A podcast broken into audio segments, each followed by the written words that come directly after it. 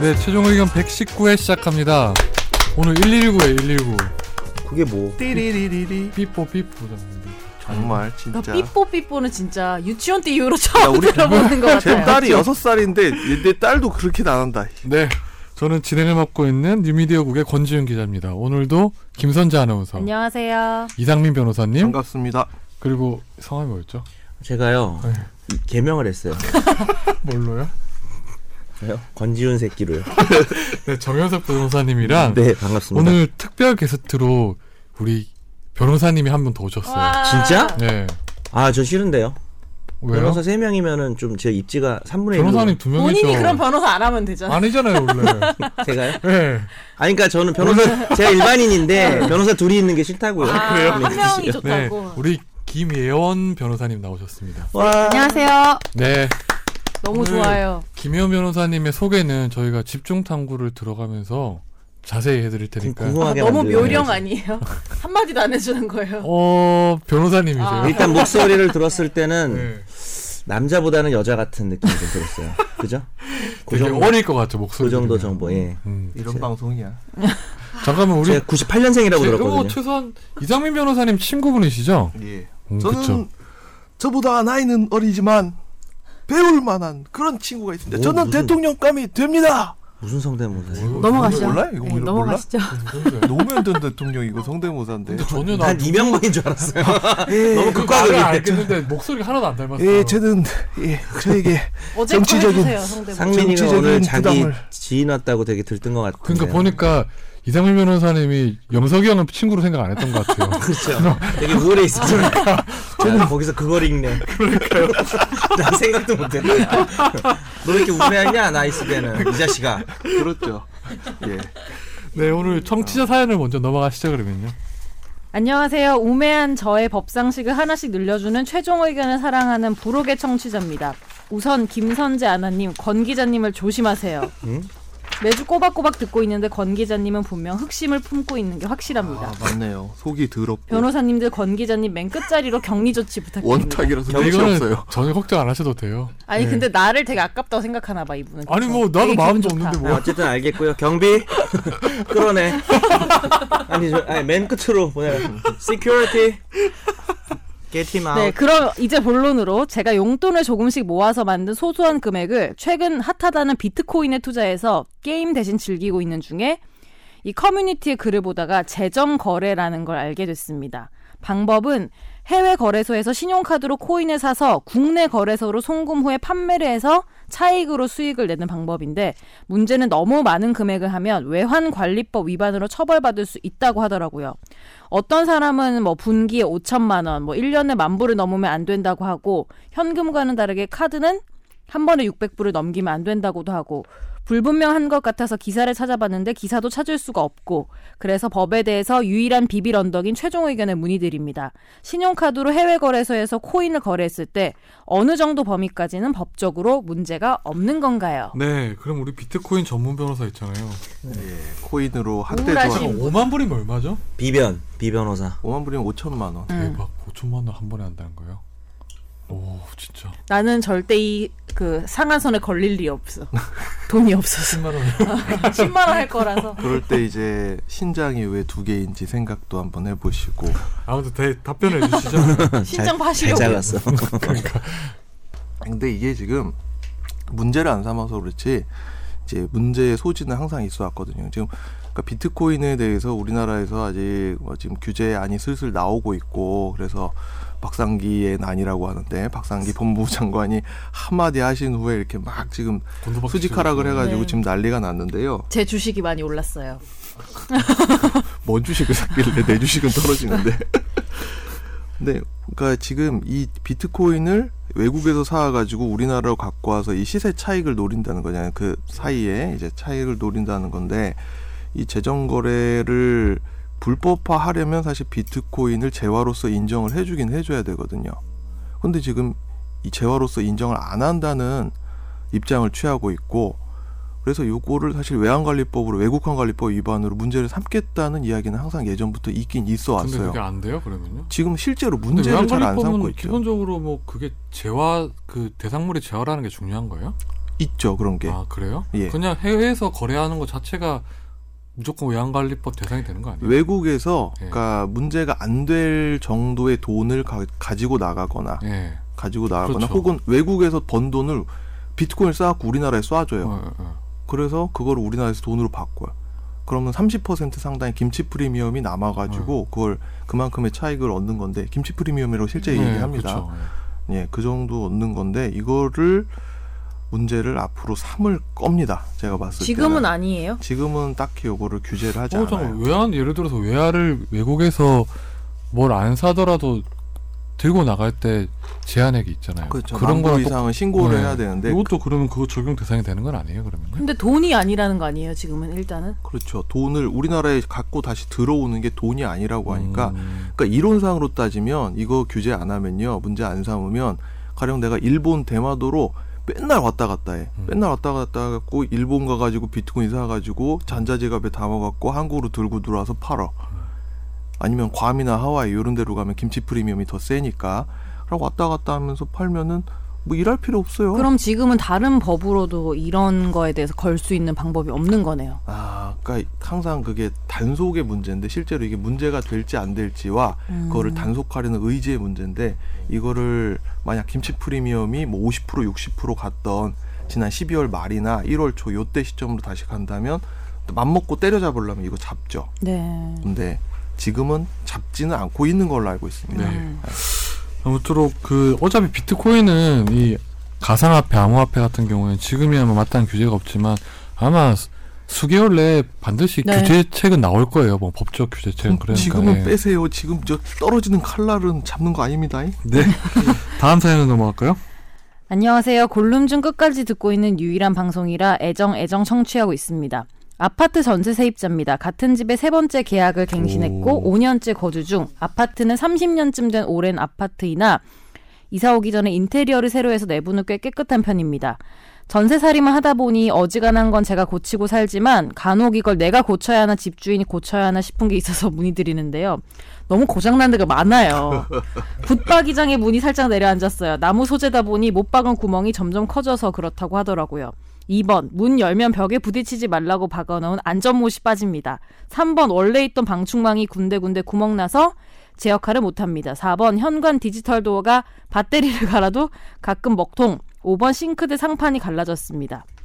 제가 이사 온 지 1, 2년이라면 당연히 주인에게 고쳐달라 하지만 누적돼서 생긴 문제들이라 어디까지 임차인 책임인지 집 나갈 땐 어떻게 해결해야 될지 모르겠습니다. 법적 기준이 될 수 있는 상세한 답변 부탁드립니다. 이거는 뭐 이사 전문가인 제가 답하면 되겠네요. 몇 번 이사를 하셨죠? 11번이 됐죠. 그 정도면은 쫓겨다니는 거 아니에요? 누가 쫓아오는 사람이 있지 않아요? 영박살 아니에요. 고등학교 졸업 후 서울에 올라와서 그러니까 조직구는 편하게 못 사는 것 같아요. 이게 계속 다녀야 되잖아요. 여자들 때문에 그런 거죠. 그러니까 죄는 아니고 여자 쪽이구나. 어, 11번이면 여자가 11명 이상이라는 얘기. 예, 우리 어머니 그런 얘기 들으면 좋아하실 것 같아요. 그래요? 네. 여자라도 있다고 차라리 생각하니까. 네. 방송 좀 들려드려요. 우울하네요. 네. 근데 사실 그 2번 빼놓고는 다 해줘야 되는 거 아니에요? 2번. 네. 2번이 뭐죠? 이 정도야 뭐 개인 돈으로 안전모시야 뭐 할 수 있는데. 음, 근데 이제 보통 이제 원래 법에 이렇게 돼 있죠. 필요비, 유익비 이런 게 있습니다. 그래서 임대차 관계에서 내가 이 집에 사는데 너무나 필수적인 벽의 균열, 천장 균열 이런 거는 당연히 임대인이 해주게 돼 있어요. 네. 그래서 어, 임대인에게 요청을 할 수가 있는데 현실 실상에서는 이제 도호락 같은 경우는 네. 좀 이제 소모품일 수 있는 거죠. 뭐 예를 들어서 샤워기 음. 어디까지 가야 되느냐. 음, 음, 음. 근데 기본적으로 이렇게 보시면 돼요. 그냥 그 임차인이 너무 명백한 과실로 예를 들어서 뭐가 부서졌다 이런 경우까지 임대인한테 요구하기는 좀 애매한 그렇죠. 것 같고, 근데 시설 노후로 인한 거고 이 집의 어떤 기능 기본적인 기능을 유지하기 위해서 필요한 거면 받을 수 있고 네. 도어락 같은 게 만약에 어 너무 삐가번쩍하게 말도 안 되게 비싼 게 아니라면 뭐 도어락 같은 걸 내가 설치를 했다라고 하면은 그거를 비용을 나중에 나갈 때 달라고 하거나 아니면 본인이 그냥 떼어가도 돼요. 네, 이건 이거는 사실 붙박이장은 빌 아마 빌, 빌트인인 것 같은데 이건 해줘요. 붙박이장은 좀 해줘야 될 네, 것 같아요. 그리고- 저도 이제 그 이 중에 할 만한 게 네. 거의 확실한 게 저는 오히려 1번밖에 없을 것 같은데. 방충망도 해줘요. 음. 방충망은 100% 해줘요. 왜냐하면 방충망 같은 경우에는 그 나중에 떼가거나 이럴 수 없기 때문에 그거는 부동산에서 그 그렇긴 한데 대상물에 포함시키더라고요. 지- 처음에 약정할 때 네. TV에서 누가 나와서 음, 해주나요? 아, 그랬는데 어. 방충망을 안 해줬대요 주인이. 그래서 자, 아, 자- 아, 처음에 일단 자기가 방충망이 뚫렸는데 그걸 고치고 네. 그 후 청구를 뭐 한다고 해가지고 주인한테 했는데 주인이 막상 닥치니까 안 해준다고 한 거예요. 네. 고치고 어. 나니까 그래서 나올 때 찢어놓고 나왔대. 이런 이 새끼 원상복구다 이 새끼야. 그래서 어전 나올 때 어. 네. 벌레로 바뀌었다는 얘기가 연석이 아니에요. 아니 본인 생각에 방충망이 아니라 본인이 벌레가 돼서 아니 본인 생각에 그래서 그 전에 집에 들어갈 때 찢겨져 있었던 이유도 그 전 사람도 그렇게 짜증이 나서 찢어놓고 나간 게 아니냐. 그 방충망은 전설의 방충망이 돼서 매년 찢겼다고 하면 이렇게 되는 거예요. 나갈 때마다 한 근데 명. 어쨌든 여기서 지금 정리를 해드려야 될 것 같아서 붙박이장 내려앉은 게 붙박이장에 원래 있었던 거고 이게 내려앉아서 노후된 거 이거는 임대인한테 부탁할 수 있을 것 같고 그 다음에 2번은 뭔지 잘 모르겠는데 문 열면 벽에 부딪히 말라고 한 안전못이 빠진다고? 이건 다시 박아놓는다는 소리예요? 구멍이 커져서 안 박아진다는 소리인가? 2번은 뭔지 모르겠고요. 어, 지금 내 얘기를 아무도 안 듣는 것 같긴 하지만 어쨌든 그다음에 3번 방충망은 바꿔달라고 하는 경우가 많고 디지털 도어록은 전 제가 알기로는 안 해줘요. 이거는 아니 근데 음. 왜냐하면 이거 이렇게 생각하면 돼요. 제가 그때 여러 차례 이거를 해봤는데 차후에 새로 사람이 들어올 때 주인이 바꿔줄 거 같은 것들은 다 해준대요. 그래서 예를 들어서 도어락 같은 경우에도 사실 도어락이 아- 도어락은 떼갈 수도 있어요. 사실 그냥 저는 떼가면 되죠. 예. 생각할 수 있죠. 근데 대부분 이제 다음 사람도 오면 도어락을 설치된 집을 찾기 때문에 해주고 싱크대 상판 같은 경우에도 새로 집 보러 온 사람들이 상판이 이상하면 주인한테 얘기해서 바꾸잖아요. 그래서 그런 것들은 대부분 해주더라고요. 근데 어, 좋은 그게 분들 아다리가 만났네. 맞아야 해주는 거라. 아니, 그러니까 계약서에 그렇지는 넣든지 않아요. 해야지. 음. 예. 그냥 계약서에 넣는 게 제일 좋고요. 네. 그럼 그 이, 지윤 씨는 집에 가면은 도어락이 11개 있는 거예요, 그러면? 두두두두두두두. 그때마다 띄워가지고. 야, 또 도락에서 도어락 뭐예요? 도락이 있었던 건 한 네 번째뿐이 안 돼. 네 번째부터 돼요. 네 번째. 1부터 아. 3까지는 네? 없었어요. 열쇠였어요. 첫 번째는 어. 열쇠도 없었고요. 옛날에 강제 열쇠도 없으면 어떻게 해요? 그냥 들어가면 돼요. 문이 저 열려 있었어요. 열쇠가 없다고요? 대학생 때는 뭐 그냥 열쇠 없어도 되잖아요. 아니야 그러니까. 반지하요 반지하. 반지한데 문이 문 많이 열고 들어가. 물이 필요가 없었어요. 집이야? 아무도 안 들어. 창문으로 들어가는 거 아니야 반지 하나. 심지어 냉장고가 밖에 있었거든요. 집 밖에 있었어요. 그 정도면 좀 이상한 거 아니에요? 냉장고 아니요, 밖에 아니요. 있었다고요? 네. 공용 냉장고였나 봐. 아니요 아니요 뭐. 개인 냉장고. 그러면 화장실은 그냥 화장실은 어떻게 돼요? 문 앞에서 해결하신 거예요? 오감. 다음 사연으로 넘어가시죠. 벌써 이 하나만 참고로 네. 말씀드리면 아, 네. 계약서를 쓰실 때 이제 유익비는 나중에 이렇게 유익비 필요비 말씀하셨잖아요. 네. 근데 그 필요비는 어쨌든 다 주는 거니까 근데 유익비는 이 사람이 포기를 하면 나중에 청구 못 하게 돼 있거든요. 음. 근데 번호 그거를 사야. 예, 그거를 저쪽에서는 무조건 포기했다고 우겨요. 음. 임대 아. 입장에서는 왜냐하면 부동 문자로 계약서에 대충 그렇게 써 있는 경우가 많아요. 음. 임대차가 종료하면 원상복구 모든 걸 다 원상복구하고 회복한다 이렇게 돼 음. 있는데 그 문구가 사실상 이- 유익비 상환 청구를 포기하는 걸로 이해가 아, 되기 때문에 그렇죠, 그렇죠. 그래서 제가 계약할 때는 항상 그 부분을 지우고 통상의 범위 내에서 사용하고 뭐 복원한다 이런 식으로 이렇게 아. 좀 이거를 바꾸거든요. 예. 근데 그게 이 원래 써 있는 부동 문자를 그렇게 바꾸는 게 어떤 의미인지 비법률가들이 잘 모르세요. 음. 그래서 그렇게 한 다음에 그 내용 당연히 녹음하고요. 저도 잘 모릅니다. 네. 변호사. 그리고 나서 역시 나중에 이런 식으로 뭐 도어락이나 이런 자자랑 그리고 우리 뭐 왜 LED 등 이런 걸로 바꾸는 거 있잖아요. 유익비 같은 거. 그런 거는 나중에 청구하고 싶으면 그렇게 부동문자인 부분 지우고 바꿨고 그 녹음이나 이런 게 있으면 청구하실 수 있어요. 어, 변호사 티내지 그러니까 말라 오늘로- 했잖아. 오늘로 변호사 바뀌는 거죠. 아. 아니 우리 우리 여기 변호사는 없었잖아요. 감동받았어요. 지금 처음 오신 거 네, 아니에요? 근데 이게 저도 저희도 어, 다 변호사를 본게 너무 내가 집을 오랜만이다. 지- 다 아는 거예요. 다 아는 집을 건데 뭐. 해갖고 내가 굳이- 교세 계약을 해본 굳이 적이 변명을 없어. 하자면 아예 저희, 저희가 지난번에 상담에서 제가 얘기했던 거라 안 했었는데 이- 너무 주차한가요 이런 얘기? 괜찮아요. 정 네. 변호사님 계속 개그하면 되죠. 뭐. 비용 상환 포기 약정 조심해야 되죠. 한 분은 개그맨 한 명은 네네. 래퍼. 그거를 네. 하면 되죠 뭐. 개그맨이 부럽다. 캐릭터는 만들기 나름이니까. 그렇죠. 네 다음 사연으로 넘어가시죠. 짧은 사연이에요. 2018년 6월에 개헌을 할 때 임기 연장 중임 금지 헌법 부칙을 삭제하고 2020년에 4년 중임제로 또다시 개헌을 하면 지금 대통령은 다음 대통령 선거에 출마가 가능할까요? 단순한 호기심으로 질문 보냅니다. 음, 근데 아마 이거는 불가능하다고 보시면 돼요. 헌법에 제일 많이 나오는 네. 문제인데 뭐 요거는 뭐 더 이상 답이 필요 없는 거 아니에요? 박정희 네. 삼성 개헌하고 유신 개헌할 때 딱 그랬어. 예를 들어서 불가능하다고. 언젠가 중임제가 뭐 개헌을 통해서 된다 오더라도 하더라도 그 당시에 당, 네. 당의 대통령은 이제 포함 대상이 아니죠. 예. 네네 그건 못하게 되는 그렇죠. 네. 것이죠. 그 부칙을 삭제한다 해버리니까 이분이 대통령 나가시려고 그러는 거 아니에요? 준비하실 수 있죠. 네, 5원 모아 다음 사연으로 놓으십시오. 넘어가시죠. 항상 금요일을 기다리는 청취자입니다. 요즘에는 아이폰 팟캐스트 어플에는 토요일이나 일요일쯤에 새로운 에피가 올라와서 슬프시대요. 그리고 날씨가 너무 추워지는데 네 분 모두 감기 조심하세요. 한 분이라도 빠지면 한 회차 듣는 동안 너무 허전함이 느껴져서 일주일에 한 번씩 네 분 모두의 목소리를 들을 수 있길 바랍니다. 어, 항상 질문에 기근을 허덕이는 듯하여 이런 것도 답변 받을 수 있는지 궁금해서 문의드립니다. 저와 저의 신랑이 가진 재산은 공동 명의의 아파트, 공동 명의의 구멍가게와 유사한 사무실이 하나씩 있습니다. 조만간 이혼하게 될 것 같은데 와 부럽다. 저의 소박한 바람이래요. 네, 에헤이. 부럽다. 저의 소박한 바람으로 이혼을 하게 될 것 같은데 저의 집을 가지고 싶고 저의 아 저는 집을 가지고 싶고 신랑은 사무실을 가지게 될 것 같습니다. 이렇게 재산 분할을 하면 각각 공동 명의를 각자의 명의로 바꾸게 되고 그런 과정에서도 증여세나 그런 세금이 부과될까요? 이혼하고 재산 분할 시엔 그런 세금의 문제는 없는 건지 궁금합니다. 또 마지막으로 서로 집을 가지고 싶다고 할 때 어, 제 생각으론 집과 사무실 가치가 거의 비슷할 것으로 생각되는데 집에 대한 우선권을 주장할 수 있는 근거가 있나요? 예를 들면 집에 대해 더 많은 노력을 기울이고 청소도 더 많이 하고 언제가 될지 모르지만 이루어질 저의 소박한 바람인 이혼에 대비하기 위해서 답변을 부탁드립니다. 정말 일단 뭐 세금부터 답변 네, 그렇죠. 드리면 답변해 너, 주시죠. 너 농담으로라도 그렇게 말하니까 부럽냐? 예.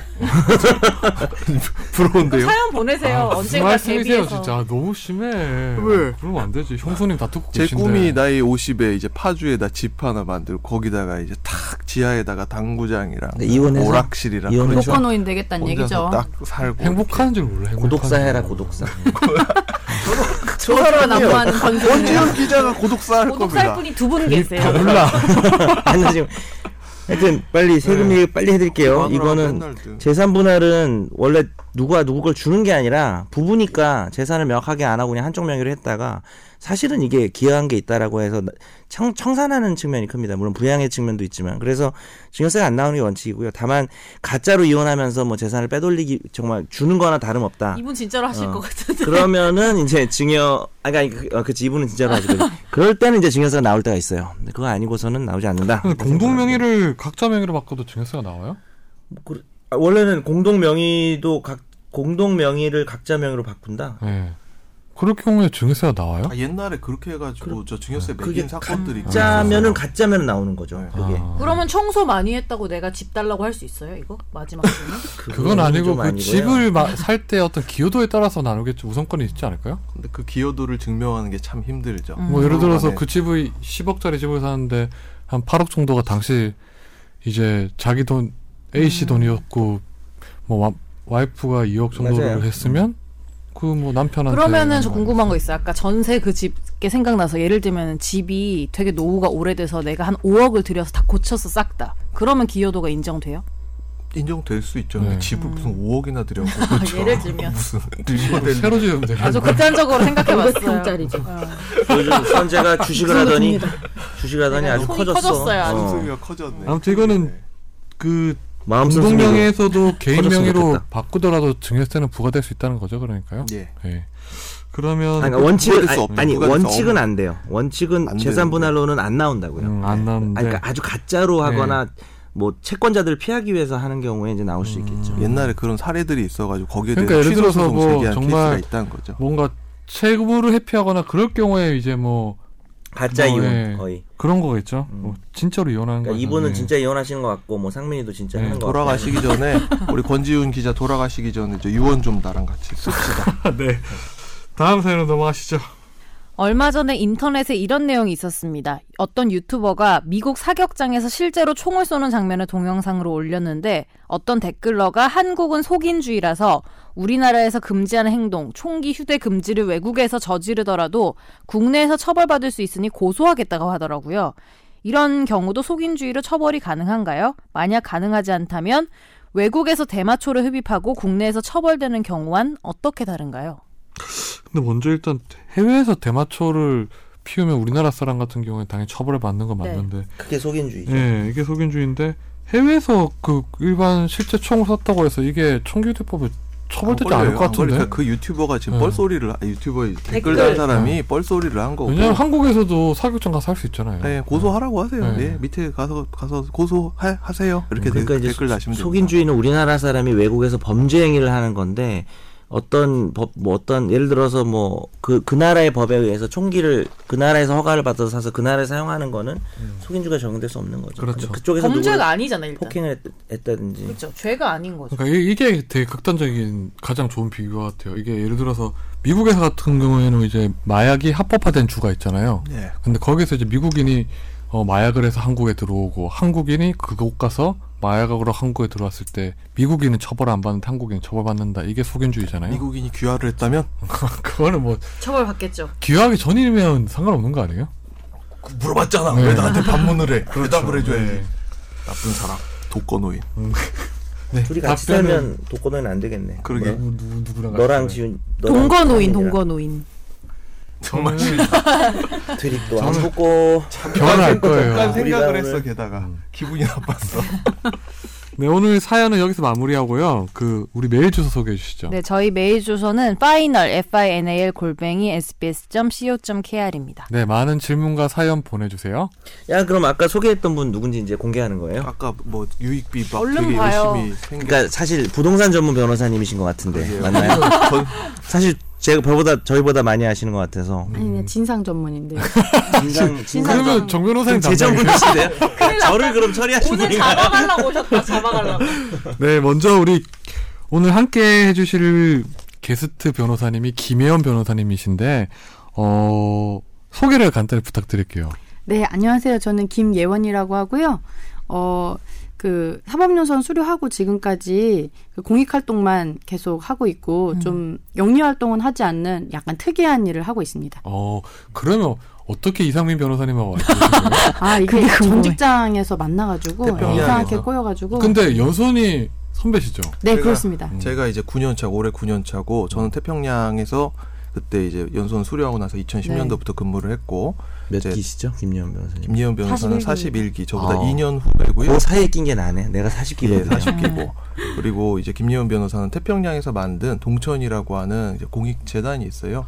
찬성 거기에서- 대법관 있는 데인가요? 거기가? 그렇죠. 네. 예.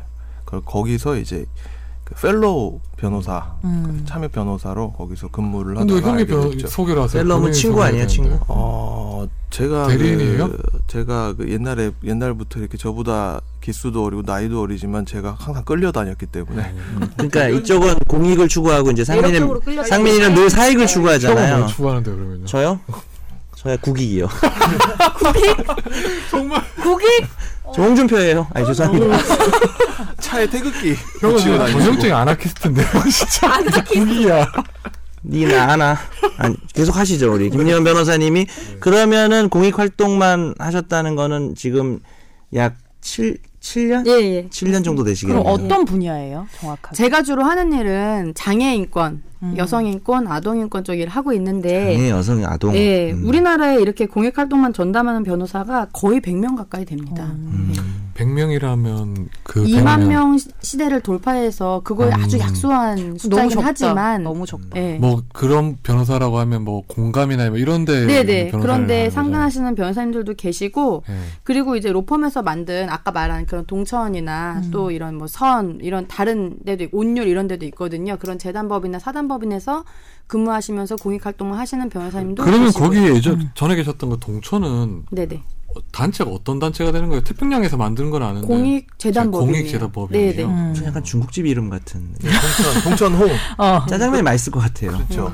쟁반 짜장. 제가 공- 심지어 장애인 시설 중에 동천의 집이 있어서 아 그래서 거기 일하셨냐? 그래서 아니 아니 아, 거긴 마침 아니다. 그래서. 아. 근데 제가 궁금한 그러면 시청자분들 좀 궁금할 것 같은데 민변.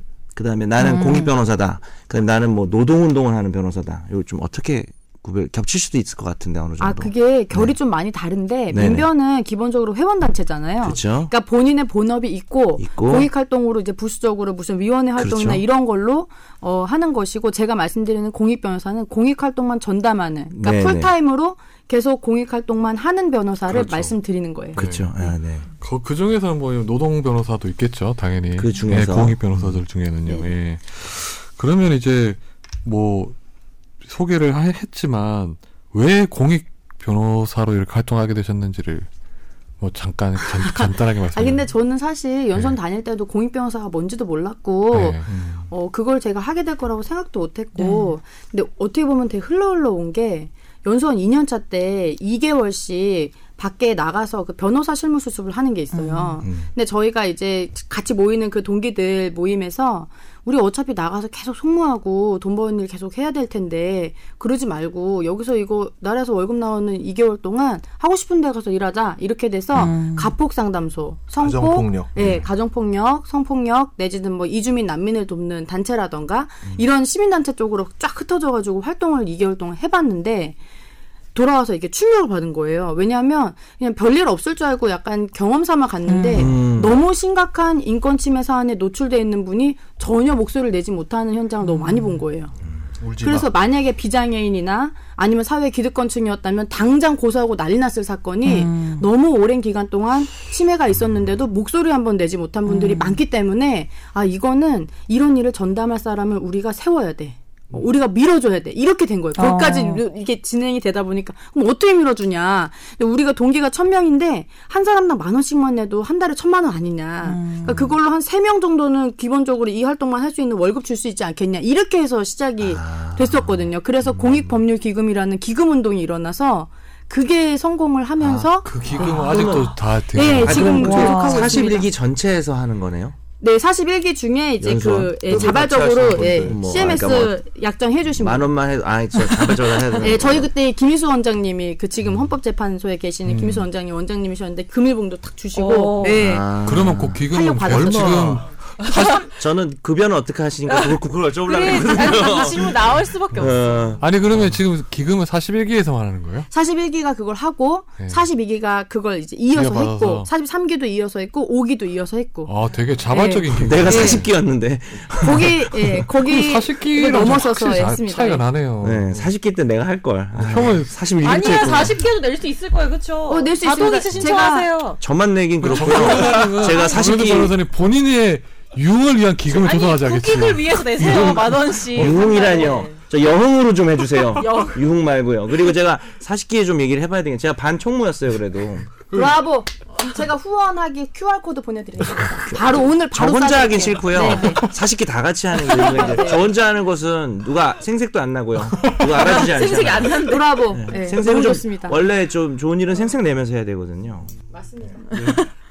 아 그러면 지금도 그 기금을 통해서 계속 이렇게 아 저는 그 음. 기금의 수혜를 받고 맨 처음에 시작한 게 아니고 저는 월급이 나온 동천에 취직을 했잖아요. 아, 네네. 그래서 거기서 아, 일을 태평양 했는데 시절에. 네네. 근데 제가 사실 태어날 때 의료석으로 한쪽 눈이 없어요. 그래서 저도 장애인 음. 당사자로 살아왔는데 저는 살면서 제가 장애인 당, 장애인 정체성을 갖고 살아오지 않았거든요. 어. 왜냐하면 힘도 세고 공부도 잘해가지고 학교에서 누가 저를 아, 장애인 정- 아유 힘세고 공부 네. 잘하는 거. 장애인 정체성을 갖지 않았다는 건 본인이 그것 때문에 불이익을 본다는 느낌을 그런 못 느낌이 받았다. 없었어요. 예. 왜냐하면 아, 힘이 진짜 세세요? 제가 살면서 어, 힘으로 아, 힘은 세요. 남자한테 접은 적이 아, 없습니다. 그러면 네, 무서워다. 아, 네. 나와 센거 아니에요? 어. 그럼 힘 쓰시다니까 여쭤보는 건데 제가 오늘 실수한 건 없죠 여기서 예 제가 오늘 특별히 실수한 건 네? 나가서 없죠 아, 따로 정산하도록 하세요. 예. 히- 아, QR 코드 폭력을 보내신다. 정산하시네 QR 코드 보낸대요. 우리 그 정 변호사님이 폭력에 약하잖아. 제가 지금 진상에 지금 여러 가지로 네. 그렇게 해서 시작을 했는데 네. 거기는 로펌이잖아요. 네. 그러다 보니까 이미 성, 성숙된 사건들이 오- 온다고요. 아. 그러니까 사건이 맨 처음에 터졌을 때 이제 초기에 잘 대처하면 사람이 억울함도 줄어들고 초기가 중요한데 그런데 이미 이제 응어리가 질대로 져가지고 대법원 아. 내 끝까지 간다고 막 이런 사건들이 오기 때문에 물론 의미 있는 사건을 많이 했지만 초반에 개입해서 맨 처음부터 장애인 당사자를 만나는 일이 적었던 거예요. 제 생각보다.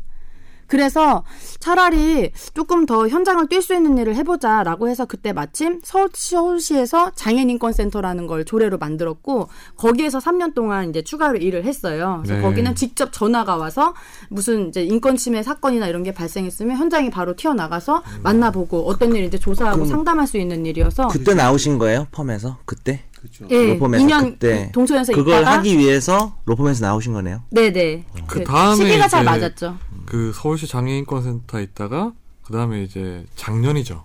예, 2017년 1월에 네. 장애인권법센터를 음. 설립했습니다. 장애인권법센터인데 네. 변호사님은 혼자 계시는 거예요. 네, 그렇죠. 어. 일 1인 기업이죠. 일종의. 아, 그러면 네, 설립자. 어, 센터 차지하셨네요, 본인이. 사무 같이 봐주시는 분도 없으세요? 왜냐하면 법률사무소거든요, 이게. 음. 법적으로는. 네. 근데 법률사무소는 후원을 받을 수 없습니다. 어, 왜냐하면 진짜요? 변호사는 세법상이나 여러 가지 그 법률상 당연히 전문 영리 사업자로만 보기 음. 때문에 어? 시원하네. 영리 사업자가 왜 후원을 받겠어요? 그래서 별도로 비영리 단체 를 아. 설립해야 되는데 그렇지. 비영리 단체는 정관도 만들어야 되죠. 회원 관리도 해야 되죠. 그다음에 기부금 명세서도 다 발급해. 하여튼 너무 복잡해요. 그 음. 업무가. 그래서 저 혼자 일하는데 그렇게 할 수는 없, 없을 것 그러면은 같아서. 수익은 어떻게 되는 지금 거예요? 월급 없이 후원 없이 수- 이제 그 사- 일반 사건 수임 없이 아, 강의를 살아- 한다든지. 살아나는 법을 이제 예, 고민 중에 있어요. 1년 좀 저기 근데 넘었잖아요. 죄송한데 지금. 말씀을 너무 잘하시는데 좀 못해주세요. 우리가 너무 비교가 되니까요. 네, 아니, 그러면 우리 더듬- 지금 우리 출연료 많이 궁금한 드리잖아요. 게 너무 많아요, 사실. 그래서 저는. 출연료 아, 많이 드려요. 우리가, 네, 우리가 너무 없어 아직은 보이니까요. 그 김 변호사님 같은 경우에는 이제 결혼하셨잖아요. 네, 네. 결혼하셨는데 어, 그 그러셨구나. 부부께서는 왜 이렇게 수익 활동 안 한다고 뭐라 안 하세요 그러면? 아 사실 저희 남편이 제일 강력한 지지자였어요. 오, 왜냐하면 저희가 결혼할 때 네. 연설원에서 만나서 이제 결혼 지금 법원에 있고요. 어쨌든 거의 고정적으로 업- 이 돈이 나오잖아요. 월급이. 판사시군요, 판사. 네네네. 남편분이. 근데 어. 어 그것도 그렇고 제가 자리를 옮긴다고 했을 때 사실 톡 까놓고 얘기했거든요. 지금 몇 백만 원씩 나오는 월급 없어질 수 있다. 음. 어 정말 이- 이제 교통비도 안 나올 수 있다. 그런 얘기를 했는데 저희 신랑이 저한테 했던 말이 그게 올바른 길이면 가야 된다였어요. 멋있어. 네. 아니 저 좋다고 느낀 게 아까 들어오시는데 처음에 왜 셋째 임신하셨다고 해가지고 어. 아, 지금요? 배가 사이가 이만합니다. 예. 너무 좋으신가 봐요. 아, 저, 진짜로. 저 앉아 계신 상태로 봐서 몰랐어요. 아, 그렇구나. 네. 네. 아우 네. 너무 부러운 게 많으신데요. 지금 임신하시고 남편분 좋으시고 어, 나 네, 부럽다. 본인이 원하는 일 하시고 이 집 와서 애기 좀 보세요. 잘- 임대차도 잘하시고 네. 그럼 일단 지금 하시는 곳이 장애인권법센터니까 아무래도 이제 장애 관련된 그 법률을 소송을 많이 하실 것 같은데. 네네. 어 아까 전에 주로 그러면 장애인 쪽으로만 이렇게 뭐 여러 가지 서수저가 있는데 특히 이렇게 하시게 됐던 계기는 있으세요 그러면요? 음. 어, 저는 사실 제가 장, 아까 전에 말씀드렸잖아요. 제가 장애인인데 장애인으로 살아온 적이 없다. 그래서 학교도 비평준화 지역이어서 장애 음. 학생이랑 같이 공부해 본 적도 없어요. 그러니까 그 정도로 장애 감수성이 안 좋은 상태인 거죠. 어. 그러니까 일반적으로 비장애인이 장애인을 만났을 때 두려워하고 무서워하는 게 당연하거든요. 왜냐면 낯선 이웃이 와도 모르는 거. 어, 그렇죠. 그러니까. 낯선 이웃이 와도 네. 이렇게 약간 쫄잖아요. 그러니까 그렇기 때문에 그게 당연한 건데 저는 그래서 약간 무서움이 있어서 안 하려고 했어요. 그래서 아까 흘러흘러 했다고 했잖아요. 그- 그런데 여기가 SBS니까 SBS 궁금한 이야기와 이 팀과 그리고 그것이 알고 싶다 이 팀이랑 같이 되게 심각한 사건들을 많이 피해자 지원을 하게 됐어요. 완전 초, 초, 초년 때 그런데 그때 그 시설에서 죽어나가고 변사체로 발견되고 뼈로 드러나고 이런 장애인들을 보면서 제가 너무 화가 났던 게 왜 생명을 가지고 태어나서 한 번도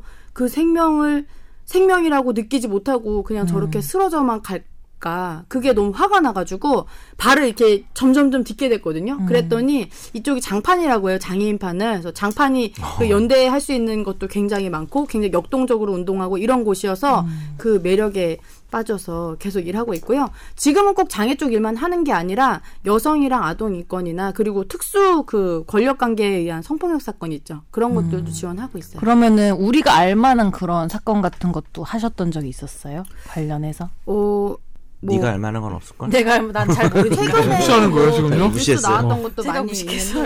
있는데 못됐다. 어, 진짜 못됐다. 어, 나 그러니까. 상처 받았어. 요 근데 저는 사실 요그 얘기 하기 전에 좀 지금 했던 얘기 중에 제일 와닿았던 게 장애인이 낯설 수 있다, 무서울 수 있다 있잖아요. 저는 잘 모르지만 그거를 인정하고 들어가는 게 오히려 더 다가가는 게 아닌가. 사실 우리가 오늘 저 갑자기 진지한 얘기 좀 그러긴 한데 장애인이 주제잖아요. 음. 예전에는 이주노동자가 주제였고, 근데 그걸 주제로 말하면 당연히 답이 있어요. 뭐 어떻게 해야 되는지. 근데 평상시로 돌아가면 그 자기가 그냥 일상에서 부딪히는 여러 가지 장애의 문제에 대해서는 사람들이 혐오감 내지는 어떤 두려움 그냥 그 자체에서 나랑 다르다는 거에서 느끼는 게 있기 때문에 여기서는 막 결국은 좋은 얘기하고 이렇게 음. 끝나지만 일상으로 돌아가면 이게 쉬운 일이 아닌 것 같아요. 근데 그 말씀이 되게 반가웠어요. 그냥 낯설고 두려운 게 당연하다고 인정하는 게 이 문제를 바라보는 시작이 아닌가 음. 아니 생각들거든요. 음. 그러니까 다른 예로 뭐 장애인의 반대말이 뭐예요? 물어보면 요새 그 정상인이라고 젊은 친구 그러죠. 예, 그렇게 얘기 안 하시고 요새는 다 비장애인이라고 음, 하세요. 요즘에는 그죠. 예, 하는데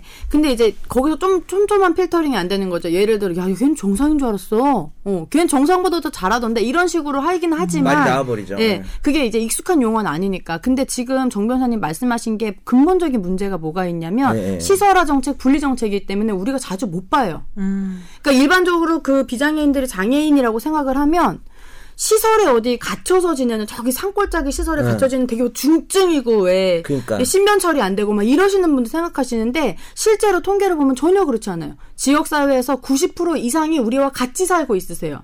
아. 집이 지금 우리나라의 여러 그 가구들 중에 일곱 가구 중에 한 가구는 장애인 가구예요. 아. 전국 요새는 저도 아, 아파트 사는데 주차장에 보면은 그 주차 구역에 되게 차가 많아요. 그래서 그 비율을 보면은 되게 높다는 생각이 많이 들더라고. 그렇죠. 비어있지 근데 않다. 절대 음. 근데 비교가 그거는 있잖아요. 주차장에는 원래 의무적으로 해야 되죠. 그러니까 아니, 그냥 예전에는 차가 있다는 얘기죠, 음, 차가 이렇게 나는. 많이 비어 있는 자리가 있었던 것 같은데 저희 아파트에도 많이 차 있는 거 음, 봐서 종종 마주치기도 하고 그 지역 사회에 같이 스며들어 살아야 돼요. 음. 그래야 같이 기분 나쁜 일도 있고 그 즐거운 일도 있고 해서 풀어지는 거죠. 사람으로 보이는 거죠. 궁금한 거 여쭤봐도 돼요 또? 진행 또 해야 되지 않아요? 근데- 왜 갑자기 물어보지 이렇게 마세요. 소극적이야? 아, 예, 예. 소극적이야. 그렇죠. 그냥 혼자 궁금해 할게요 음, 그러니까 그러면. 칠판에 적어놓으세요. 예, 예, 잠깐만요. 키가 안 닿아요. 시판이 너무 높아요. 예. 여쭤보세요 네. 그러면요. 이런 말 어떻게 생각하세요? 어, 그러니까 그 누구나 다 장애가 있다. 이 말이 저는 되게 좋은 말인 것 같, 이 운동이나 이런 거에 도움이 되는 말일 수도 있고 아닐 수도 있다고 생각하는데. 그 유사한 표현으로 누구나 장애인이 될 수 있다라는 표현도 있죠. 될 근데 수 그 말은 있다와 이렇게 바꿀 누구나 수 있는 장애인일 거예요? 수, 장, 아, 그- 누구나 소수성을 가지고 있다고 하면 되는 거예요. 누구나 소수성. 예. 그러니까 장애라는 문제도 그럴 수 있지 않을까. 그러니까 예를 들어서 뭐 좀 틱이 있는 사람도 있고 예를 들면 말하면서 뭐 계속 눈을 깜빡거리나. 그러니까 누구나 자기의 불편함이 있을 수 있는데 그게 이제 장애인하고 이제 타자화시키지 않는 데는 좋은 명제인 것 같은데. 근데 이게 장애인에 대해서 소수자 약자로 보는 거는 잘못된 생각은 아니잖아요. 그런, 예, 어, 네, 그런 네. 문제죠. 비슷한 음. 질문이에요. 네. 약자라는 표현은 이제 좀 불쾌하신 분도 계시고 사회적 소수자는 맞으니까요. 네. 우리나라에 지금 5% 정도 장애인 등록돼 있으시고요. 근데 전 소수성을 그때 저 장애 문제 관련해서 예전에도 뭐 얘기를 했었는데 이게 되게 소수성하고 연결된다는 생각 많이 했어요. 근데 뭐 나 저도 그렇고 김선재 아나운서도 그렇고 정명사님도 그렇고 각자 어떤 나름대로 어떤 소수성이 있는 것 같아요. 그, 그러니까요. 소수성을 누구나 침해받고 싶진 않을 것 같아요. 그래서 그거를 좀 보장해줄 소수성이라 말하면 좀 넓은 개념이 네, 들어갈 수 그래서 있겠구나. 그런 거에 대해서 좀 관대해질 필요가 있는데 우리 사회가 되게 보면 되게 좀 관대하지 못하다는 네, 중요한 생각이- 말씀 해주신 예. 것 같아요. 네. 음. 제가 성폭력 전문 상담원 자격을 취득하면서 그 100시간 교육을 받아야 돼요. 그래서 그때 배운 게 제가 저는 되게 장애인 당사자고 여성이고 이래서 그런 음. 소수성만 그 소수성이나 사회적 약자로 보는 그 시선만 있는 줄 알았는데 아니에요. 왜냐하면 저는 이성애자고 법률원이고 또 우리나라에서 그 변호사. 네. 음. 막 되게 지, 예, 그 전문직이고 그리고 또 뭐 아들 하나 딸 하나 이미 있고 또 셋째도 막 가지고 뭔가 이런 나라에서 되게 권장하는 음. 정상 가정 프레임에 되게 들어가 있는 기득권일 수 있다는 거예요. 네. 그 사람이 가지고 있는 여러 다면적인 측면에서 바라봐야 된다는 거죠. 그렇죠. 예. 그럼 최근에 이제 뭐 장애인권 관련해서 뭐 여러 가지 사건 하셨던데 형사 사건을 좀 많이 하셨어요 네? 그러면요? 저는 형사 피해자 대리를 가장 많이 하고 있습니다. 아, 이게 사실 근데 장애인에 대해서 뭐 이 비장애인들이 많이 겪지 않으니까 실상을 잘 모르는 경우가 많잖아요. 네. 뭐 형사 사건에서 혹시 기억나시는 게 있으세요 좀? 아, 그러니까 기억나는 거는 뭐 지금 하고 했던 사건이 몇백 건이기 때문에 네. 그러니까 다 기억에 남고 그냥 그걸 카테고리화하면 네. 지적 장애, 그러니까 발달 장애 남성이신 분들은 노동 착취 피해를 많이 당하세요. 어. 지역 사회에서라던가 시설에서나 뭐 다 당하시고 여성 같은 경우는 성폭력, 성착취 피해가 많이 있고요. 음. 그리고 아동이나 이제 그 노인 같은 경우는 스스로 자기 용어에 목소리를 낼 수 없기 음. 때문에 굉장히 오래 방임 이나 방치돼 있어서 발생한 피해가 있고 그리고 장애인 쪽에는 특히 장애인 차별 금지법이라는 별도의 법이 있어요. 그쵸. 그럼 그 2008년 법에 4월인가 3월에 시행됐죠. 네네. 그래서 지금 올해가 시행 10주년. 10주년을 네, 어. 음. 그러네요. 음. 맞는 법인데요. 그 법에서 정해놓고 있는 여러 차별행위의 유형이 네 가지가 있는데 음. 그 차별행위에 위반되는 여러 가지 상황들이 있잖아요. 네. 그런 경우에는 다시 그 법에 따라서 대응하게 되죠. 저는 궁금한 게 사실 이렇게 장애인이 피해자가 되는 경우도 있지만 어떤 자기가 가진 장애나 이런 것 때문에 특히 정신 지체나 이런 경우에는 자기가 가해자가 되는 이런 경우도 있지 않아요? 있을 수 있겠죠. 있을 수 있는 네. 근데 이제 뭐 아까 그, 그 차별법 말씀하셨는데 차별법이 음. 제가 사실 기자가 됐을 때 시행됐어요. 그리고 2008년 3월인가 4월에 시행됐을 거예요. 네, 제가 맞습니다. 네. 기자가 되자마자 시행되면서 이제 그 법이 시행된 데한 10년이 됐잖아요. 네, 네. 근데 보시기에 그 법이 많이 정착이 된 것 같아요? 어떠세요? 저는 이- 그 법으로 사실 업을 먹고 사니까 저의 제 주변에는 되게 많이 보이는데 왜 아는 만큼 보인다듯이 그런데 사실 그 법이 있는지 모르는 판사님들도 너무 많으세요. 그 법에 써 있는 입증 책임을 써가지고 서면에 가지고 가도 에이 이런 법이 있었어 이러면서 판사님들이 어. 당황하시면서 이런 청구 취지가 가능해 이렇게 오히려 반문하시는 판사님도 계시고 그거는 이제 판사님도 사실 법조인인데 그런 정도라면 이제 일반 시민들이 장애인 차별금지법을 알기는 상당히 어려울 수 있죠.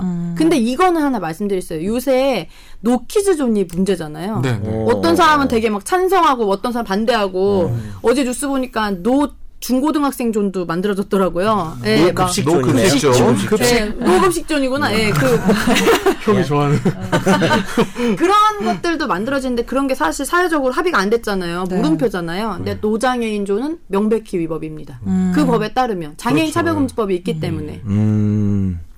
그러면 아까 저기 그 장애인 관련해서는 이제 남성 같은 경우 노소, 노동 착취가 많다고 하는데 네네. 구체적인 사례가 좀 있을까요? 지금 아주 전 국민이 알고 계신 신한 염전노예 사건. 음, 근데 그렇죠. 노예라는 표현을 저는 운동하는 입장에서 별로 좋아하지 음. 않아요. 피해자 피해자 그러니까 객체 피해를 당한 도구로만 보기 때문에 그래서 그냥 노동 착취 피해자 이렇게 말하고 있는데 음. 언론이나 이런 데서 노예라는 표현 많이 쓰죠. 그래서 지금 제가 들어오니까. 예, 대리 아, 그 대리하고 있는 현상을 가장 사건도 보여줄 수 있는 네, 단어가 네. 장점도 있을 것 같긴 해요. 근데 노예라 권- 그만큼 권농노. 근데 이제 결국 좋지. 권지윤 농노. 권지는 약간 권, 권지는 그 정도 아니고 소장농 정도. 나 지주하면 안 돼요? 지주 스타일. 지주 스타일은 아니고. 같이 주제를 안 했으면 좋겠어요. 미안합니다. 지금 등록도 무시하는 거예요, 무시 무시당해도 아, 싸지. 그래서 네, 한번 어쨌든 네. 그 노동 착취 사건 사실은 뭐 저는 몇 번 봤었어요. 노동 착취라는 게 이제 말이 보면 이제 뭐 그런 좀 약간 너무 심한 거 아니야 할 수 있는데 이게 극단적으로 보면 뭐 최저임금 이상을 줘야 되는데 뭐 장애인이라는 이유로 안 주고 뭐 그랬 그랬다면 안 지켜도 그것도 뭐라 못할 거라 마찬가지잖아요. 생각하니까. 제가 네. 재밌는 얘기 하나 해드릴까요? 재미가 작년에 없어 봐. 네. 예? 재미만 없어 봐. 그 아저씨 저기 들면서 아저씨가 그 여기 계신 우리 이상민 변호사님이 예. 그 염전에서 15년 동안 그 네. 소금 만드셨던 분과 이상민 변호사님을 한 시간 동안 딱 냅두고 누가 더 소금 더 잘 만드는지를 하면 누가 더 잘 만들 것 같으세요? 그 15년 하신 분은 네. 어떤 분인데요? 장애인 그러니까 당사자시긴 장- 한데 거기서 아, 계속 일하셨어요.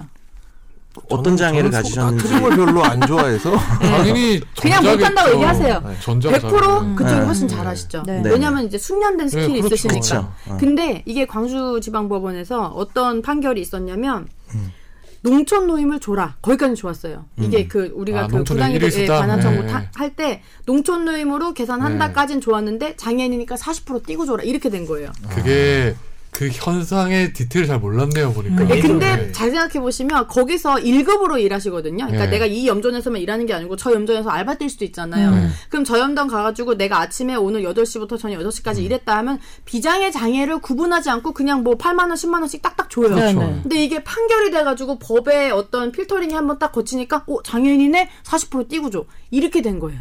그러면 그건 도리어 불법을 합법화 시킨 거 아니에요? 그래서 지금 그걸 항소심에서 다투고 있습니다. 지켜보고 있어요. 음. 근데 이제 그게 뭐 이렇게 반대하자는 건 아닌데 예를 들어서 우리가 뭐 우리 법을 하다 보면 노동능력 상실률이라는 게 있잖아요. 그렇죠. 사고가 나면 이 사람이 월급이 300 받던 사람인데 노동능력이 장애가 생겨서 30%가 되면 앞으로 30%를 못 받으니까 오히려 이제 그게 손해로 배상을 하는 법리가 있는데 그러니까 이런 게 중요한 거 아닌가요? 장애가 있어도 예를 들어서 그 지금 말씀하신 취지가 장애가 있어서 실제 노동 능력이 떨어져도 제대로 줘야 된다는 취지가 아니라 그 장애가 있지만 노동 능력이 아까 이상민 변호사랑 비교를 하셨는데 전혀 어 뭡니까 저- 저하된 부분이 없는데도 그러니까 이런 거라고 깎는 게 그러나? 문제라는 건가요? 100%. 그게 궁금해서 그러니까 장애라는 이유만으로 그냥 40% 깎았다는 그게 아니고 거예요? 제 생각에는 그 업무랑 그 장애랑은 별로 관련이 관계 없는 없었겠죠. 거죠. 관계 없는 건데 네. 깎았다는 건가요? 아니면 그게 쟁점인가요? 어찌 보면 그 어, 사건에? 판결이 일단 그렇게 나올 줄 몰랐고요. 그게 지금 말씀하신 것처럼 그 노동능력 상실률로 장애를 이꼬를 하신 것그 같아요. 그렇게 하신 한 거죠. 네, 그 네. 판결이. 근데 장애라는 건 어떻게 보면 부분적인 건데 그거를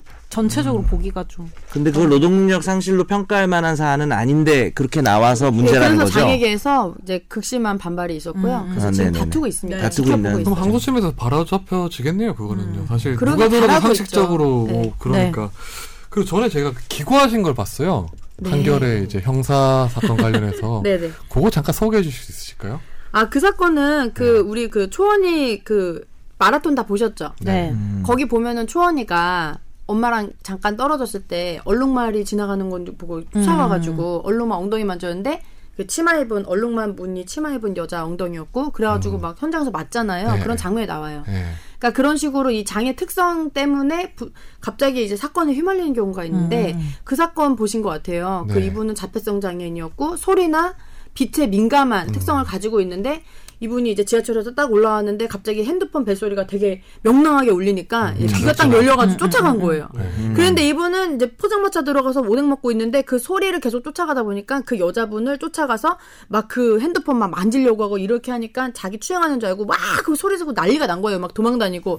그러니까 포장마차 주인이 신고를 해서 갑자기 지구대에서 나왔는데 음. 거기까지 좋았는데 뭐 별일 없었잖아요. 그래서 이제 흥분을 가라앉히고 자기 갈 길 가던 사람은 현행범으로 체포해가지고 3일 만에 검찰에 송치하고 송치를 하면 하자마자 이틀인가 만에 처분을 하겠다고 지금 뭐 합의할 거냐 말 거냐 이렇게 연락이 아, 네. 온 거예요. 피해자 부모님한테 네, 아 이제 그렇죠. 가, 저기 그러니까 피의자로 이제 피의자 되는 건이 그- 돼요? 예, 근데 저는 살면서 이렇게 일주일 안에 사건이 그것도 이렇게 기소로 쫙쫙쫙 흘- 네. 흘러가는 거 잘 못 보거든요. 네. 그럼 그 사건의 본질은 그 사람의 자폐나 이런 거에 대한 이해가 없어서 그렇게 네. 진행됐다라고 보시는 거죠. 어, 아니죠. 그 장애- 오히려 아, 아, 장애가 너무 보이는데 어. 이 사람은 보이는데도 음. 네. 보이는데 누가 봐도 장애인 당사자인 걸 알 수 있는데 그럼 왜 그런 거죠? 자기 용어를 못 하잖아요.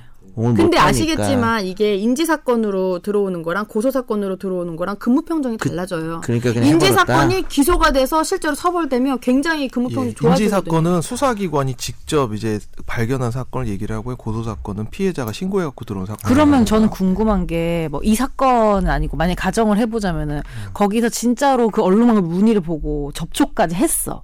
그럴 경우에는 어떻게 그러니까 이 사건은 별게 아니었는데 어, 어, 뭐 어. 초원이 별일이 사건은 사실 아니었지만 피해자 입장에서는 어, 되게 어. 그렇죠. 화나는 일이잖아요. 처벌될 수 있습니다. 그 사건은. 근데 다만 아. 근데 이제 심신미약- 양형이나 이런 걸 감안할 때 이 사람의 장애 특성을 주장해서 심신미약 같은 거나 뭐 근데 얘기를 저도 하죠. 사실 그때 그 기고하신 글 보고 좀 놀랐던 게 저는 장애인 수사 매뉴얼이 따로 있는지 몰랐어요. 있습니다. 네, 그래서- 경찰청에서도 만들었고 검찰에서도 가지고 그걸 좀 있어요. 네. 설명해 주시면 안 될까요? 수사 매뉴얼? 네, 예. 수사 매뉴얼. 그 수사 매뉴얼은 음. 그 사람 불러서 조사할 때 이렇게 해라라는 매뉴얼이에요. 네, 그러니까 장애인 같은 경우에는 어떻게 해야 되는지를 그때 음. 써놓으셨는데 보니까 이제 어 피조사자가 장애인일 경우에는 신뢰 관계자 동석 가능 사실을 고지를 해야 네, 된다고 네, 네. 해야 하더라고요. 되고. 예. 그리고 의사소통에 어려움이 있는 장애인 같은 경우에는 그 조력자를 이제 동석을 시켜야 된다. 이렇게 돼 있더라고요. 어, 그렇죠. 네. 예. 발달장애나 이렇게 자기 옹호가 어려워서. 음. 근데 제가 정말 화났던 사건이 뭐였냐면 지하철에서 성추행했다고 잡혀온 분인데 지하철 특사경, 그러니까 특별사법경찰관이 네. 잡은 거예요 현장에서. 근데 어머님 오셨는데 자술서를 썼대요 이분이 네. 자술서 썼길래 자술서 가져오셔가지고 봤더니 너무 잘 쓰신 거예요. 이- 이름, 그러니까 성명 땡땡땡 주민 등번호, 주민 등록번호 아니고 주민 등번호 어쩌고 저쩌고.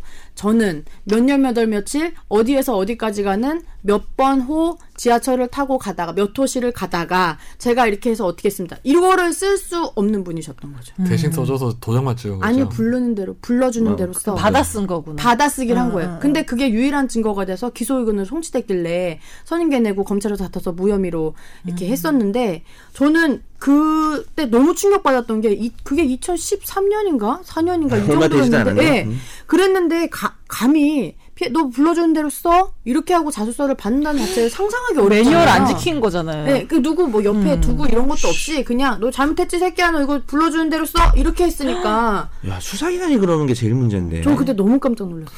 근데 지금 장애인 같은 경우에는 이제 형사 절차 단계가 시작되면 의무적으로 변호인의 조력을 받아야 할 수 있다 이런 건 없는 거예요. 그러면? 없어요. 왜냐하면 킥스라고 그 안에 내부 시스템이 네. 있는데 어, 네, 형사사법 포털이라고 하는 시스템입니다. 지금 죄송한데 대변인. 혹시 오늘 각 주세요? 네, 킥스로 아니 그러니까 청취자들이 이해를 못하는 얘기를 안돼 용어- 아주 용어 잘하고 하나씩 있는 튀어 거예요. 들어오니까요. 지금 김연 변호사님 말씀이 되게 빠르셔서 예. 중간 중간에 이렇게 해주는 것도 좋은 것 같아요. 네, KICS 말이 빨라서 오늘 되게 방송이 밀도 있고 좋아요. 예. 제가 좀 말이 빠릅니다. 예. 아, 여러분 괜찮아요, 괜찮아요. 0.8배속 추천합니다. 아니 근데 들을 수 있는 내용이 네. 많아서 좋아요. 근데 킥스에 맨 처음에 장애인 등록 여부를 써놓지 않아요. 그러니까 그게 의무화돼 있지 않아요. 킥스는 우리가 볼 수 있는 건 아니잖아요. 그리고 네, 그 수사기관에서 다루는 포털인데 거기에 만약에 때 물어봤을 때 그냥 밑도 끝도 없이 그냥 일단 너 장애인이 등록이 돼 있느냐 아니면은 장애로 의심될 만한 사유가 있느냐를 좀 볼 수 있는 게 의무화돼 있으면 거기서 맨 처음에 아 이 사람 장애인이구나 그럼 필요한 조력이 뭐구나 이런 거를 알려주거나 네, 예, 뭐 이렇게 할 수가 있는데 그게 일단 없으니까 어 약간 복불복인 거죠. 아, 근데 그거는 좀 개선이 필요할 것 같아요. 변호인의 조력 같은 경우, 장애인 같은 경우에는 처음 단계부터 받아야지 아니면 왜곡될 경우가 너무 그러니까 뭐, 큰것 같아요. 무혐의인데 예. 혐의가 있는 것처럼 지금 되거나. 변호사님 말씀 들어보니까 너무 그럴 가능성 매우 농후할 것 같아요. 네, 근데 예. 저는 대체로 이제 피해 의자 대리는 거의 안 하고 거의 피해자 대리만 하고 있기 때문에 피해자. 네네 네. 형사 피해자 음. 그리고 저 보면 그 장애 아동 학대 사건 관련해서도 좀 하셨던데. 네네 그 아동이 학대를 당해서 장애인이 된 사건도 있고요 예. 원래 장애 아동이 그 목포 사건 말씀하시는 거죠? 뭐- 네네네 예. 그런 사건도 있고 근데 목포 사건은 이제 1심에서 아 그 모르시는 분이 있을 것 같아서 네. 말씀을 드리면 그 뉴스에서도 여러 번 나왔기 그렇죠. 때문에 거기 나온 부분만 말씀을 드릴게요. 친모의 내연남으로부터 3개월 정도 동안 집중적으로 예, 폭력을 음. 당했고 그 아동은 그것 때문에 예, 눈에, 눈이 한- 한쪽 안구 적출되고 그다음에 그 아. 머리 여덟 군데 다발성 골정이 네. 있었고 팔다리 다 부러졌고 장기가 다 손상되고 이 아. 정도 고환도 그러니까 우연히 그렇죠. 살아남은 아이예요. 머리에 골절이 만 있었다고요? 5세였어요. 여덟 군데 골절이 있었다고 머리에? 네, 네. 3개월 동안 8군데 골절이 발생했었고. 어, 근데 그 과정에서 네. 한번 어, 머리에. 가정 폭력 신고가 들어왔었잖아요. 신고가 들어왔는데 네. 음. 예. 어, 가정, 가정에서가 아니고 응급실 의- 실려 갔을 그 병원에서 때 그렇죠. 병원의 의사가 보고 이거는 소아 학대가 강력하게 네. 의심됩니다라고 했어요. 네. 예. 근데 그랬던- 거기 그 관리소에서 찾아가서 이제 확인까지 했는데도 학대가 없었다고. 네, 그때 그- 학대가 아닌 그냥 일반 사건으로 분류가 되면서 네. 추가적으로 안 됐고 그 그게 되고 나서 그 이후에 한 달 동안 시간 동안에 얘가 결국 이제 눈이 적실 정- 정도로 많이 맞아서 안화가 골절돼서 그렇게 됐었거든요. 예. 당시에는 제대로 실제 학대 있는지 여부만 확인했어도 그런 일이 안 벌어졌을 거 아니에요. 네, 그렇죠. 음. 그러면 이렇게 뭐 아동 학대 이럴 때 보면 우리가 전에 아동 학대도 한번 사건을 다뤘던 것 같아요. 근데 주위에서 되게 관심 을 많이 가져줘야 된다는 게 그게 음. 우리 요지였잖아요. 한번 주제를 발견하면 무조건 신고하자 이런 음. 장애 거잖아요. 아동은 아니었지만 아동 학대는 한번 다룬 적이 있었죠. 특히 뭐 좀 이 장애 관련된 건 아니면 그런 거 할 때 개선 방안이라고 좀 현장에서 보고 느끼신 게 좀 있으실까요 그러면요? 뭐 굉장히 많은데 네. 지금 뭐 뉴스에서도 지금 집중적으로 다뤄지고 있잖아요. 준이 사건 때문에. 그렇죠, 그렇죠. 준이 사건이 전형적인 장애 아동 학대 피해 그 학대 치사 사건이잖아요. 네.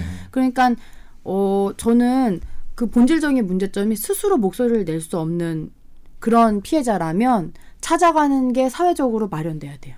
찾아가는 게. 예, 그 만- 음. 그분들이- 지금 괜찮은지 예, 예. 너 괜찮게 살고 있는지 예. 그거를 그냥 주변에 무턱대고 그냥 오지랖 넓은 사람들의 신고에만 의존할 것이 아니라 나라에서 빅데이터로 고를 수 있는 부분들은 걸러내고 예 그리고 조금 더 방론적인 얘기지만 학대 가해자를 보면 주로 학대 피해자가 많거든요 그러면 그 부분에 대해서 음. 사회적으로 트라우마를 치료할 수 있는 시스템이라든가 이런 걸 같이 가져가야 되는데 그런 거 없이 일단 사건만 터지면 너 한번 죽어봐라 하고 이제 음. 다 달려들어서 그렇게 하고 얼굴 공개해라 이게 이런 식으로 계속 집중이 되다가 또 이제 형 나왔다고 하면 흐지부지하고 없어지고 또 이제 또 그런다 이, 이 사회가 뭐 살만한 사회냐고 거의 뭐 이런 식으로 나가잖아요.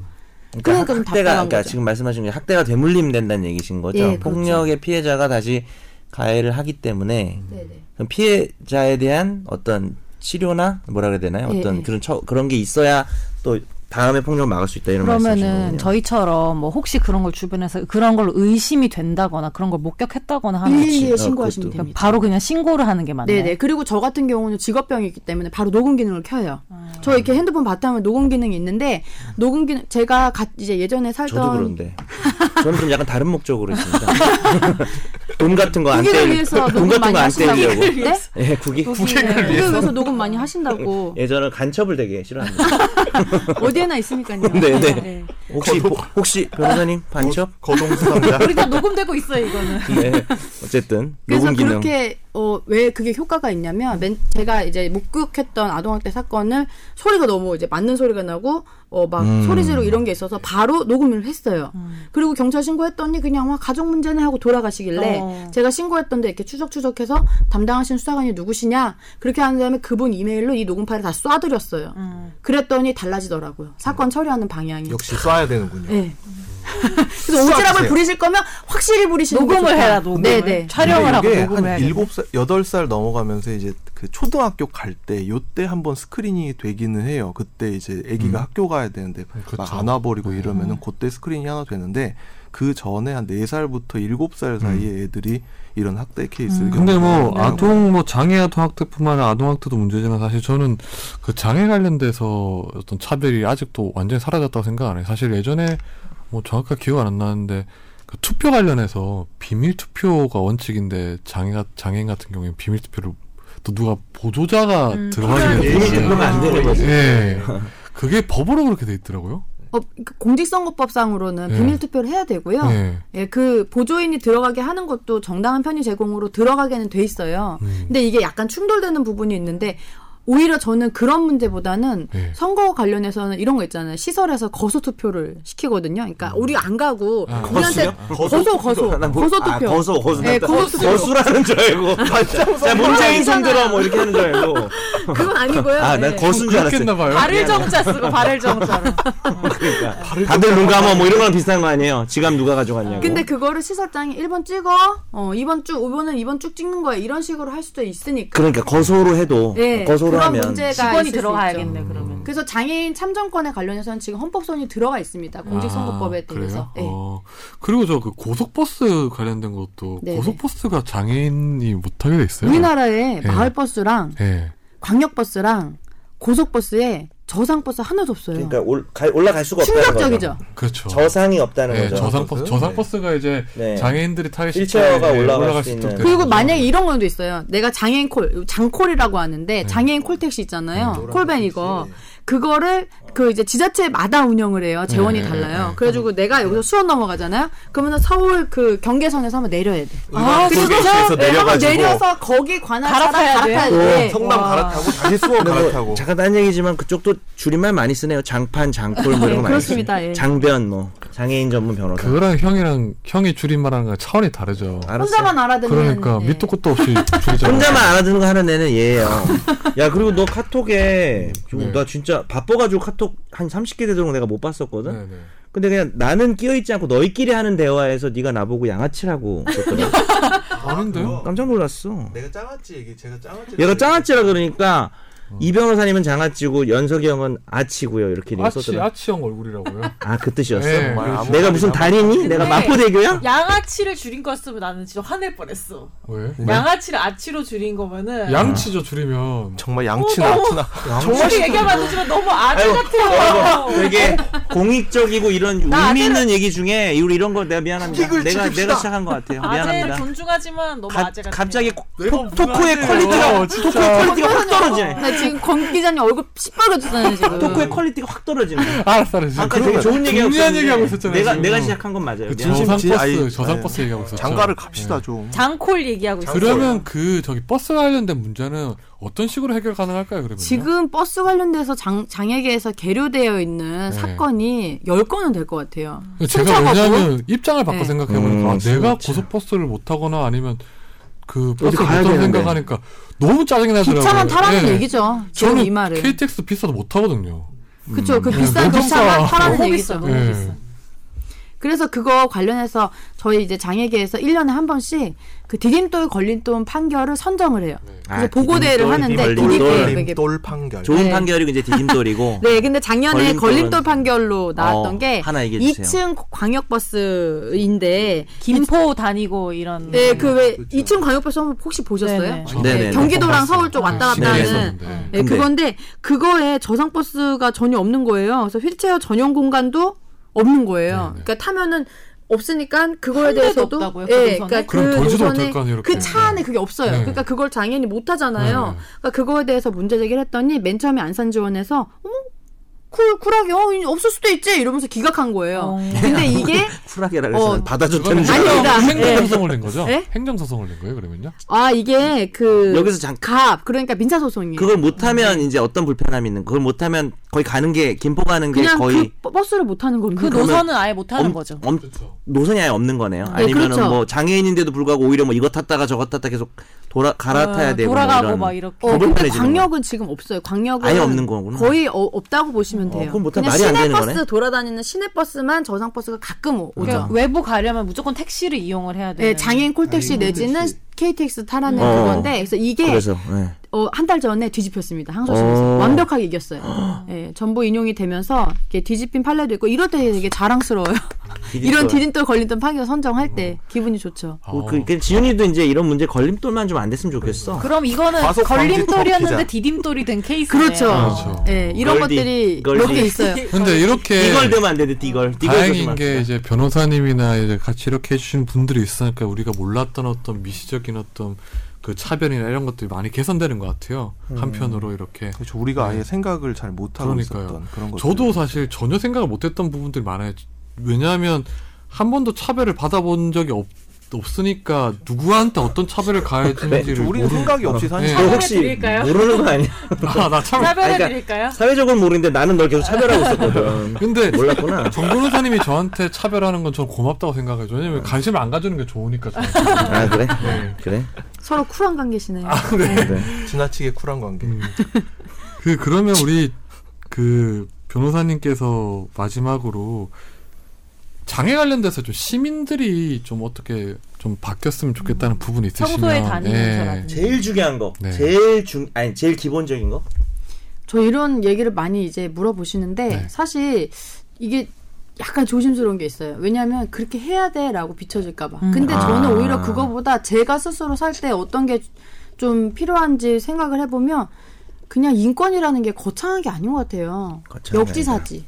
내가 저 입장 되면 어떨까? 왜 그런 거 있잖아요. 역지사지가 제일 중요한. 막 거. 헤드폰 하고 막 이렇게 막 노래 부르면서 다니는 발달장애인이 있다. 길에서 아니면은 그 장애 아동으로 보이는데 엄마가 걔랑 실랑이를 하고 있다. 이런 장면을 볼 때 사람들이 막 이렇게 이상한 눈으로 쳐다보고 간다거나 그럴 음. 때 있잖아요. 그러니까 그런 게 사실은 아까 전에 맨 처음에 이- 도입부에 말씀하신 정 변호사님 말씀하신 것처럼 우리가 분리돼 있어서 그동안 낯선 장면이라서 그런데 오히려 내가 저 입장이었으면 이렇게 쳐다보 이렇게 나 사람들이 나를 이렇게 막저 이상한 눈으로 이렇게 쳐다보는 게 좋을까 그렇게 생각하면 그렇게 안 하게 되거든요. 그러니까 그런 거죠. 그런 뭔가 거창하게 내가 뭐 장애 인권을 위해서 뭔가 투사가 되고 이러라는 게 아니고 그냥 같은 사람 저럴 수 있는 사람. 나도 술 먹으면 개가 될 때가 있듯이 뭐 언젠가 되죠. 그렇죠. 그런 그런 일들이 있듯이 누군가에게 언제라도 일어날 수 있는 상황으로 받아들이고 예. 그 필요할 경우에 도움을 같이 이렇게 하고 이러면 되는 것이지 뭔가 음. 거창하게 우리가 뭐 깨시민이 돼서 어떻게 막 나대고 이렇게 하라고 하고 싶지는 않아요.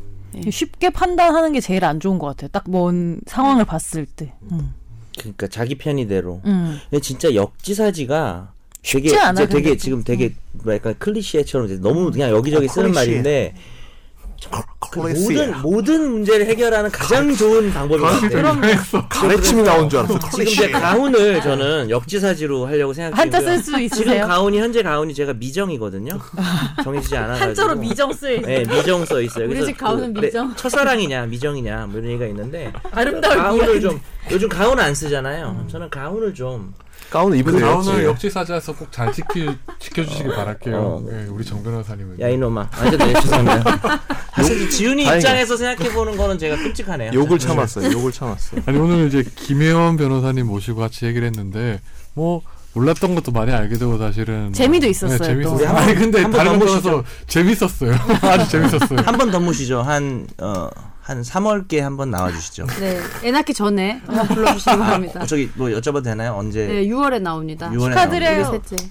나오는 와, 셋째. 셋째. 아, 근데 여름에 정말 국가에 충실하시네요.